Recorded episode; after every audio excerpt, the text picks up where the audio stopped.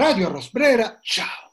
Qualche giorno fa su uno di quei quotidiani, anzi direi su uno di quei fogli che nessuno legge o che quattro gatti leggono, uno di questi commentatori che quattro gatti leggono, che mandano gli articoli agli amici, di questi che incontravi qualche anno fa e ti sembravano miti, educati, financo sciasciani o almeno nelle aspirazioni, ha scritto un articolo che, non, che, mi spingerei a definire delirante, prendendo spunto da un'affermazione appunto di Leonardo Sciascia che sosteneva che il ruolo dell'intellettuale che entra in politica doveva essere quello di semplificare, utilizzandola per dire che non si può avere una visione complessa della realtà e che in fondo le cose sono semplici e quindi c'è la guerra, ci sono i buoni e i cattivi e bisogna sparare sui cattivi. Ora, di fronte a questa straripante aberrazione, che mh, forse avrebbe meritato straripanti e violente reazioni, invece ho, mi sono risolto a interpellare uno studioso, un critico letterario, uno studioso di critica della letteratura, che ha studiato anche Sciascia, oltre ad aver studiato Melville, insomma, un panorama che va eh, dalle letterature di, sì, tendenzialmente angloamericane, ma italiane anche del nostro continente vecchio e decaduto, e quindi, grazie ai potenti mezzi della tecnologia contemporanea, siamo in collegamento con Nicosia, più o meno nel centro della Sicilia, eh, dove ci aspetta Nino Arrigo, che tra l'altro in questi ultimi due anni si è speso eh, affinché si vedessero gli eventi che hanno caratterizzato appunto gli ultimi mesi di vita di questo continente, la pandemia, o meglio la gestione della pandemia dapprima e la guerra nelle ultime settimane, sotto un'ottica diversa. Allora, la prima domanda è, eh, Nino, ma il mondo è veramente così poco complesso come suggerisce il nostro amico che neanche nominiamo?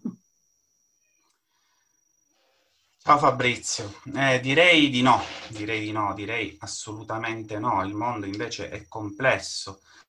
E, e rimane complesso anche nella sua semplicità, se vogliamo. Io accolgo il tuo, il tuo testimone volentieri perché in questi due anni ho riflettuto molto anche da, da amico, diciamo, dell'area liberale radicale, simpatizzante, quindi leggere articoli di questo tipo che invitano alla semplificazione eh, nella misura in cui invitano a stare, diciamo, dalla parte del, del sistema, del, dell'establishment, mi lasciano un po' uh, perplessi e mi, fa, mi, mi inducono uh, al ragionamento che può essere soltanto dialettico. Eh, chi ragiona, chi pensa al riparo da, diciamo, chi pensa liberamente non può che pensare in maniera complessa, non può che pensare in maniera dialettica, no? Eh, l'immane potenza del negativo di cui parlava Hegel è fondamentale. Quindi il, mm, questo tipo di approccio, per carità, che viene da, da, da chi sa usare benissimo la retorica, mm, diciamo, pericoloso e violento in un, in un momento... Uh, in un momento cruciale e critico come questo, perché comunque eh, questi, questi, toni così anche elevati eh, non portano a niente, a niente di buono. Eh, dovrebbe essere un momento in cui la riflessione pacata, complessa, eh, dovrebbe dovrebbe eh, arricchire, dare una mano, eh, e invece il, il, sistema si chiude a riccio e si chiude eh, invocando le polarizzazioni binarie, le semplificazioni, i buoni contro i cattivi, i negazionisti contro i Provax, contro i Novax e si continua ancora ad alimentare questa, questa spirale che è iniziata con la pandemia si continua all'insegna di questa, eh, di questa retorica che, che purtroppo è, è, nefasta. E tra l'altro, soprattutto in televisione, perché poi alla fine sappiamo tutti che ormai da diversi anni i giornali sono pochi, poco letti, quando qualche anno fa eh, il Corriere della Sera usciva in più di 800.000 copie giornaliere, oggi sceglie se no in 100.000 copie e bisogna vedere poi quante di queste sono effettivamente comprate e lette. E ecco, quindi la gran parte del dibattito per molti si svolge in televisione, dove questa polarizzazione sembra financo finta, non è così? Sì, sì, sì, infatti riflettevo su questo a proposito di alcuni, eh, di alcuni casi particolari, magari non, non facciamo nomi, ma ci sono alcuni anche studiosi autorevoli che fanno parte del, di questo dibattito e a volte si ha la sensazione che loro, la loro componente critica sia funzionale al sistema, che sistematicamente si chiude a riccio e ha bisogno quasi di questi attori, di queste comparse, perché viviamo quella che De Board definiva la, la società dello spettacolo, o, o ancora, per citare eh, un, un, grande del pensatore postmoderno, Baudrillard, l'iperreale, scriveva Baudrillard, è più reale del reale, ed è così. Cioè in questo momento noi viviamo una guerra, eh, ci colleghiamo sulla trasmissione in cui l'esperto di geopolitica duetta con il direttore del giornale e, e spunta il banner che reclamizza la fiction in cui è diventato uh, famoso il, l'attuale presidente uh, dell'Ucraina, no?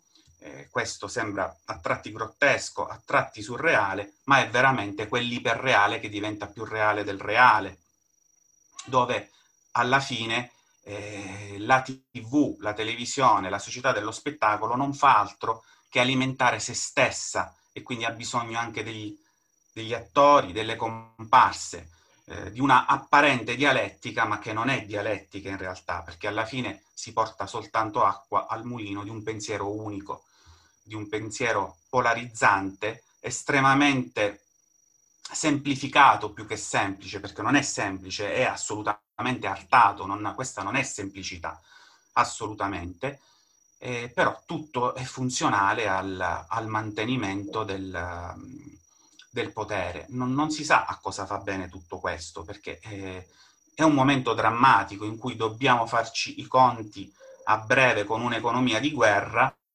e, e la gente, diciamo, cade in questi tranelli perché un governante dovrebbe stare attento al benessere dei, dei suoi governati. Qui le soluzioni ci potrebbero essere a portata di mano, eppure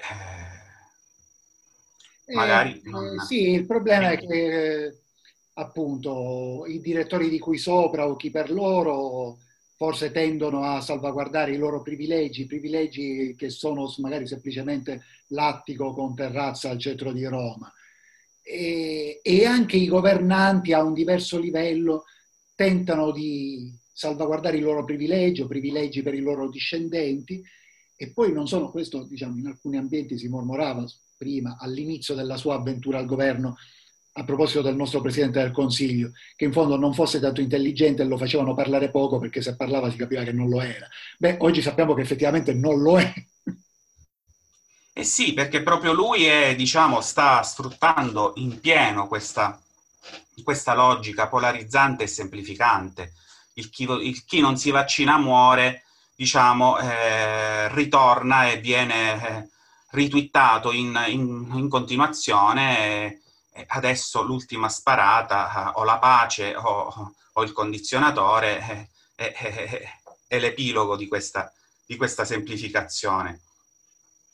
Sì, purtroppo, purtroppo è, è, così, eh, e sono veramente tempi, tempi brutti. Penso anche a tutto ciò che veniva tutti quelli che venivano tacciati di complottismo durante la pandemia, ma diciamocelo francamente, eh, i complotti esistono.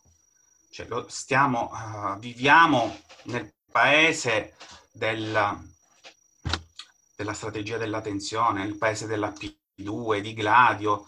Eh, come, come, si può eh, far passare eh, in maniera martellante una, una post-verità, perché siamo nel, dentro i confini della post-verità. I complotti esistono, altra cosa è il, il complottismo, la paranoia del complotto. Autori, grandi autori come Sciascia, come, come Eco, eh, li metto insieme proprio eh, da questo punto di vista, sia Sciascia che Eco hanno, uh, hanno scritto pagine eh, sul, sulla, sul, problema del, del falso, no? Cos'è la verità? Cioè il falso produce storia, produce realtà. Il, lo Shasha del Consiglio d'Egitto si può rileggere anche attraverso la trilogia di romanzi attraverso cui Umberto Eco fa passare questo, questo assunto, no? Eh, che eh, il falso produce storia, il pendolo di Foucault, il cimitero di Praga, numero zero, l'ultimo romanzo ambientato nella, nell'Italia eh, repubblicana. Eh, ma anche e soprattutto un bellissimo saggio, magari meno conosciuto dei romanzi di Umberto Eco, contenuto nella raccolta sulla letteratura, dove Eco scrive appunto della forza del falso. In fondo i protocolli dei Savi di Sion sono un romanzo scritto con tutti i dispositivi con cui si scrive un romanzo, con tutta la retorica che, che si usa per scrivere un romanzo. Ebbene, questi, questo testo ha prodotto realtà, ha prodotto storia, ha prodotto la tragedia dell'olocausto, della Shoah, perché qualcuno ci ha creduto. Hitler, i suoi gerarchi, ci hanno creduto così come i templari protagonisti del pendolo di Foucault di Eco hanno creduto alla balla dei tre eh, amici eh, editorialisti di una casa editrice. Quindi vai, vai. il falso diventa realtà e produce storia siamo dentro questa temperie. Siamo dentro questa temperie, quindi i complotti esistono e come? E forse abbiamo il dovere mo- morale di essere, come dire, di eh, svelare la logica che sta dietro, se vogliamo essere, come dire, intellettuali e um, utili, um, la verità. Mm, magari la verità, cos'è la verità? Non è una verità forte. Eh, lo stesso Sciascia eh, va incontro allo scacco, tutti i suoi romanzi, a partire dal contesto, no? sanciscono questa quasi impossibilità della verità, ma mai, mai Sciascia si sogna di smettere di, di contraddire e di contraddirsi.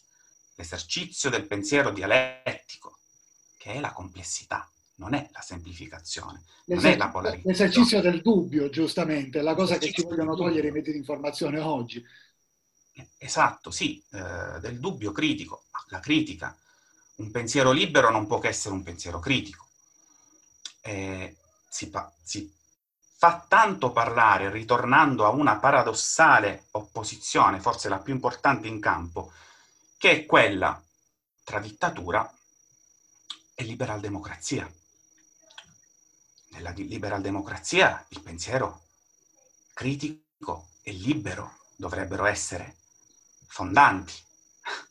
Però qui il paradosso è che la liberal democrazia si, si, si sta riavvolgendo su se stessa e si risolve nel suo opposto. Come fa a contestare la dittatura una liberal democrazia che si comporta da dittatura? Eh, perché se parliamo di liberal democrazia. Infatti devo dire, mentre parlavi mi veniva un, in mente un esempio di assolutismo monarchico più totale. Nel più importante sito archeologico dell'antico Egitto, eh, Ramsese II ha fatto scolpire la vittoria dell'esercito egiziano contro gli Ettiti ma gli egiziani avevano perso, gli Ittiti avevano vinto in realtà, li avevano ricacciati indietro, solo che gli Ittiti non, non, avevano queste forme d'arte e quindi non hanno lasciato tracce, ma in realtà gli egiziani avevano perso. Esattamente, in questo, in questo momento storico i media tutti a gran voce gridano l'insuccesso sul campo di, eh, di Putin. Putin, novello Hitler, avrebbe eh, pensato una guerra lampo e allora ha perso. Ha perso perché sono quasi due mesi e di lampo c'è ben poco. Eppure il rublo vola. Eppure tante cose si risolvono più dalla parte del perdente, di chi ha fatto male i conti, di chi sta perdendo. Ma esercizio del dubbio. Ma se Putin non avesse pensato a una guerra lampo?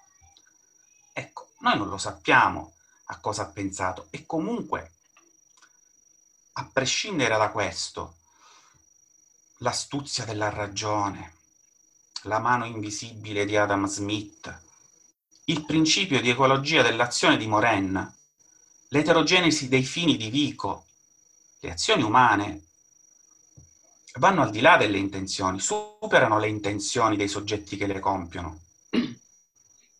E questa è complessità, non è eh, riduzionismo o si- semplificazione.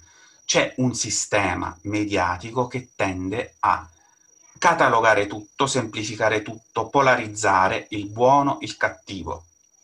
Putin sta perdendo, Putin sta fallendo, Putin è malato. È, una, è chiaro, in guerra poi c'è una battaglia in cui eh, la disinformazione la fa da padrone. Oggi vediamo i fatti di Bucia con una facile battuta, verrebbe da dire, è la buccia di banana confezionata per far scivolare Putin. Io non so cosa è successo, non lo so perché non mi fido dei media, cioè quello che vedo è una realtà confezionata, eh, no, non è la realtà, cioè, ci si ostina a far passare eh, quello che è visto attraverso l'occhio di una telecamera, torniamo al cinema d'autore, Michelangelo Antonioni in Blow Up ci, ci, ci spiega attraverso il racconto cinematografico, attraverso il plot del, del, del suo film, che è impossibile eh, vedere la realtà. Ma Pirandello, nei quaderni di Serafino Gubbio, ci diceva che è impossibile fotografare il perfetto dal vero.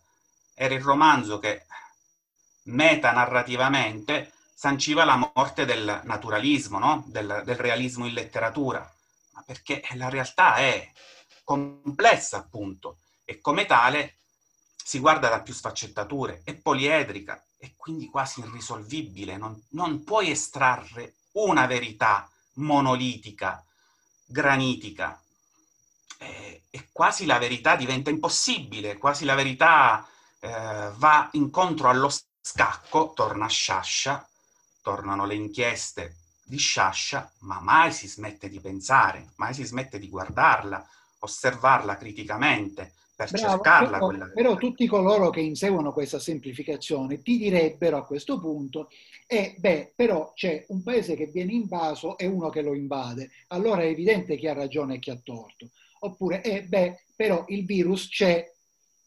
Allora la domanda è il virus c'è, ma che cos'è il virus? La domanda è, posto che, si, posto che la guerra è sempre negativa, posto che è ridicola l'espressione crimini di guerra perché la guerra è un crimine, eccetera, eccetera, posto che il nostro sistema sociale che andrebbe totalmente scombussolato, rivoltato come un colzino, cambiato, eccetera, eccetera, io quando è cominciata la guerra l'abbiamo detto qui in una puntata, e forse la mia posizione sarà impopolare, ma se domani nascesse un movimento indipendentista nella provincia di Bolzano e l'Italia si ostinasse a non dare l'indipendenza, a non farla attaccare all'Austria, a non fare neanche un referendum per capire come la pensano. E a un certo punto l'Austria tentasse di riprendersi il Sud Tirolo, l'Austria avrebbe ragione nel sistema in cui viviamo. Perché è così, perché loro sono austriaci. Quindi poi c'è da mettere in conto tutto questo e tutto questo è pensiero complesso, anche sgradevole, perché la realtà è sgradevole, anzi, purtroppo la realtà nella maggior parte dei casi è sgradevole. Eppure questo esercizio nessuno lo vuole fare perché, perché serve dire appunto spegnete il condizionatore, che poi come dicevi tu prima di registrare non è solo il condizionatore, è anche il frigorifero, cioè è veramente la vita di tutti i giorni.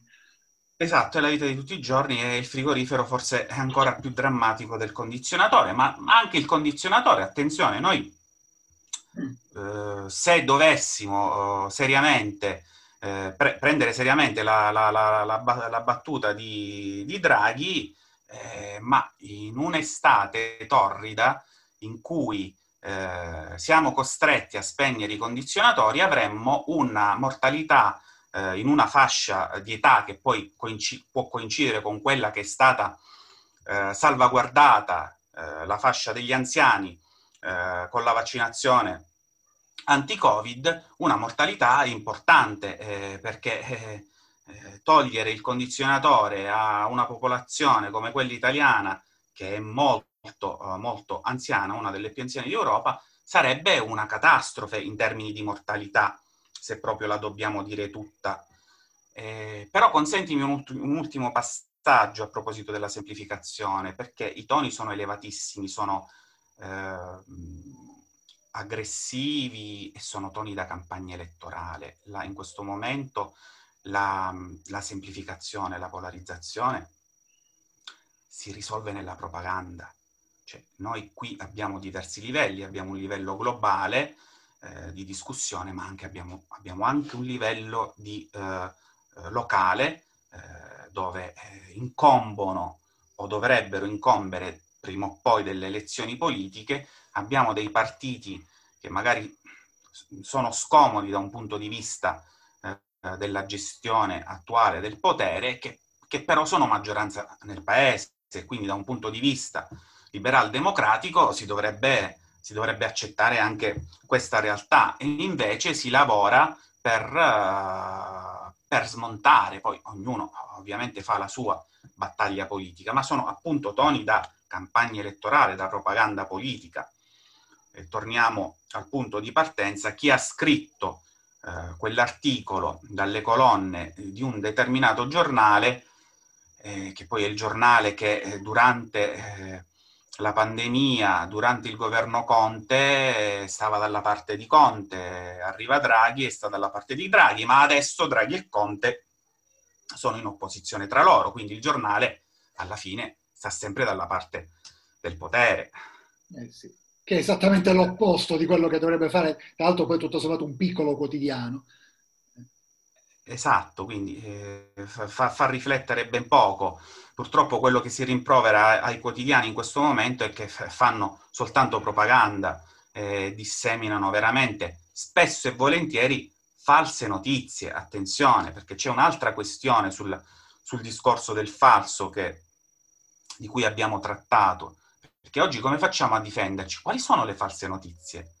Attenzione, hanno pure inventato una commissione a un certo punto anti-fake news. Questa commissione anti-fake news eh, veniva, diciamo, il mandante di questa commissione era il partito che ha sdoganato per fini elettorali eh, la popolazione Novax. Il, il Movimento 5 Stelle è cresciuto dando la stura alla, alla, all'Orda Novax e poi è arrivato alla, al, al potere, eh, diciamo, eh, lavora in, in, maniera diversa. Ma come fai a, in un momento così critico, a creare una commissione che alla fine della fiera poi non fa altro che impedire il pluralismo dell'informazione? Cioè, Lo fai apposta per questo, in realtà. quindi quella commissione avrebbe ancora una volta avuto soltanto la funzione di semplificazione quindi di riduzione di complessità in un momento così critico, più informazioni hai, più sei in grado di vagliare criticamente attingendo a più fonti, perché se le, se le diminuisci, se, li, se, le scremi, se le riduci a propaganda, è veramente, è veramente triste. Quindi credo che sia illiberale una commissione anti-fake news. Ah, cioè, non, c'è, non, c'è, dubbio, poi in un mondo dove veramente l'informazione è tutta pilotata, sì, non solo dal politicamente corretto, ma davvero è molto più in basso di qualunque complotto, dalla volontà di alcune persone di, per, di non perdere dei piccoli privilegi, che comunque di questo fatto perderanno, e così vengo all'ultima domanda. Poiché per noi che un po' ci sforziamo di vedere criticamente e obiettivamente le cose, a noi sembra evidente che il nostro vecchio continente si avvii a grandi passi verso un futuro di devastazione alla Mad Max e quindi anche loro perderanno la terrazza sul, sui tetti di Trastevere. Come si fa a evitare tutto questo?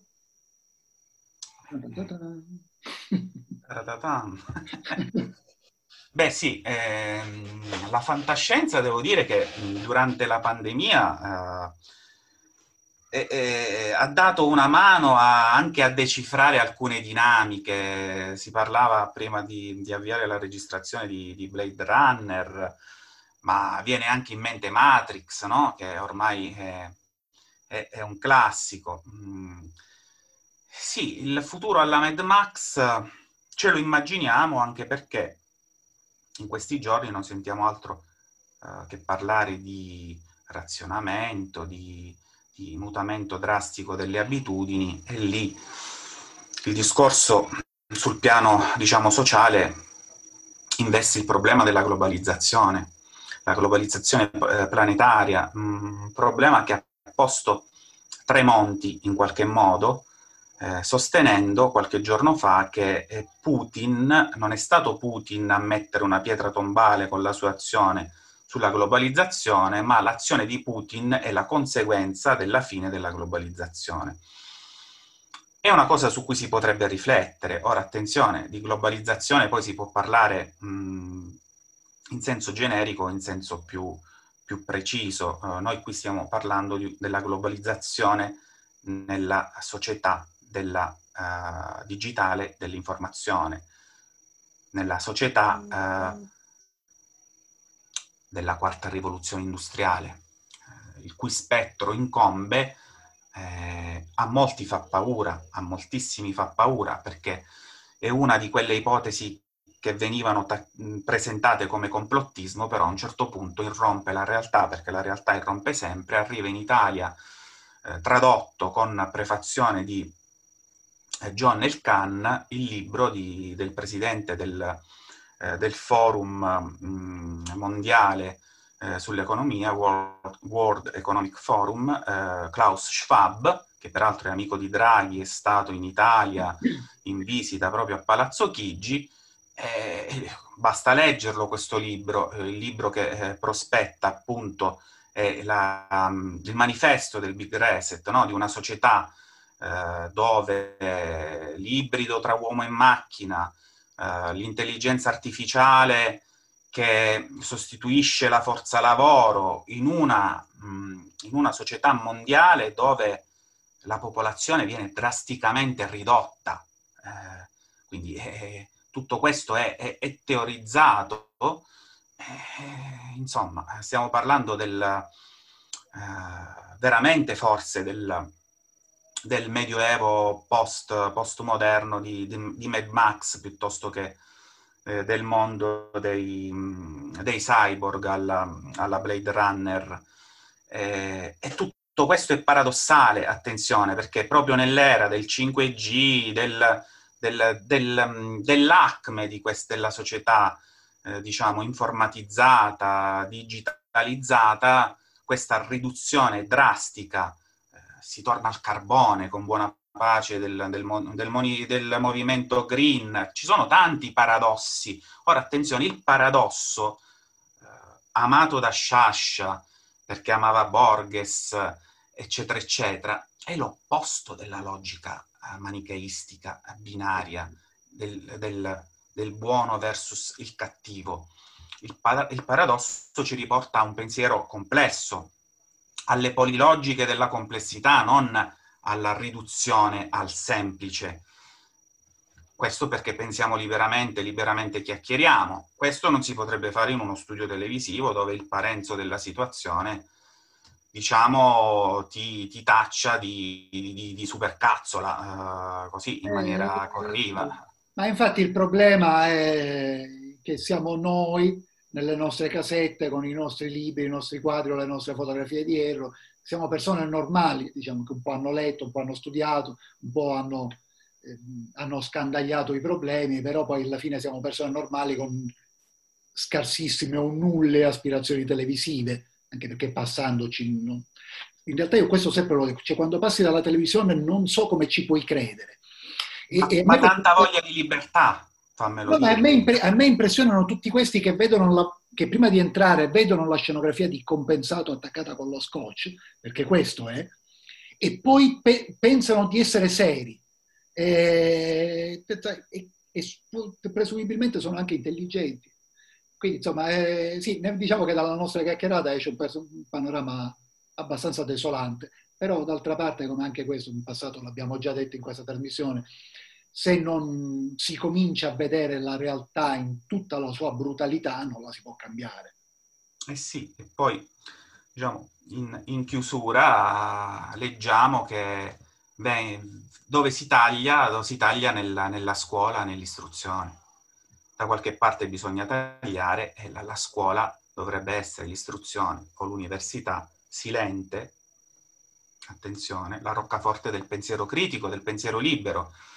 Eh, leggo con interesse e seguo su Twitter un vecchietto di 101 anni, lucidissimo, mm-hmm. Edgar Morin, il, l'inventore del pensiero complesso, che qualche tweet fa scriveva attenzione, la, la, spiegazione non è giustificazione. Se io spiego in classe eh, con la cartina eh, dell'Europa, con cento anni di storia dell'Ucraina, non sto giustificando l'invasione di Putin. Eh, la spiegazione riporta alla complessità, ma nessuno sta giustificando eh, l'invasione di comunque un, uh, un dittatore, eh, voglio dire, non lo scopriamo adesso Putin, eh, non mi pare che sia un campione di, di, democrazia, ma voglio dire, tutto l'arco costituzionale italiano lo ha corteggiato, eh, hanno tutti siglato contratti capestro sul gas.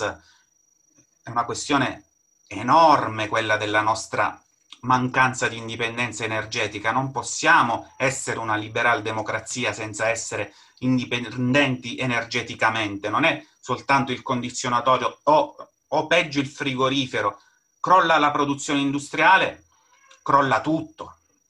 A cominciare, dal, tanto per rimanere più o meno alla, non solo alla Sicilia, ma alla tua fascia di Sicilia, a cominciare dal fatto che, come sostengono diverse opinioni, diversi opinionisti, diversi studiosi, l'Etna per primo potrebbe essere usato per produrre energia.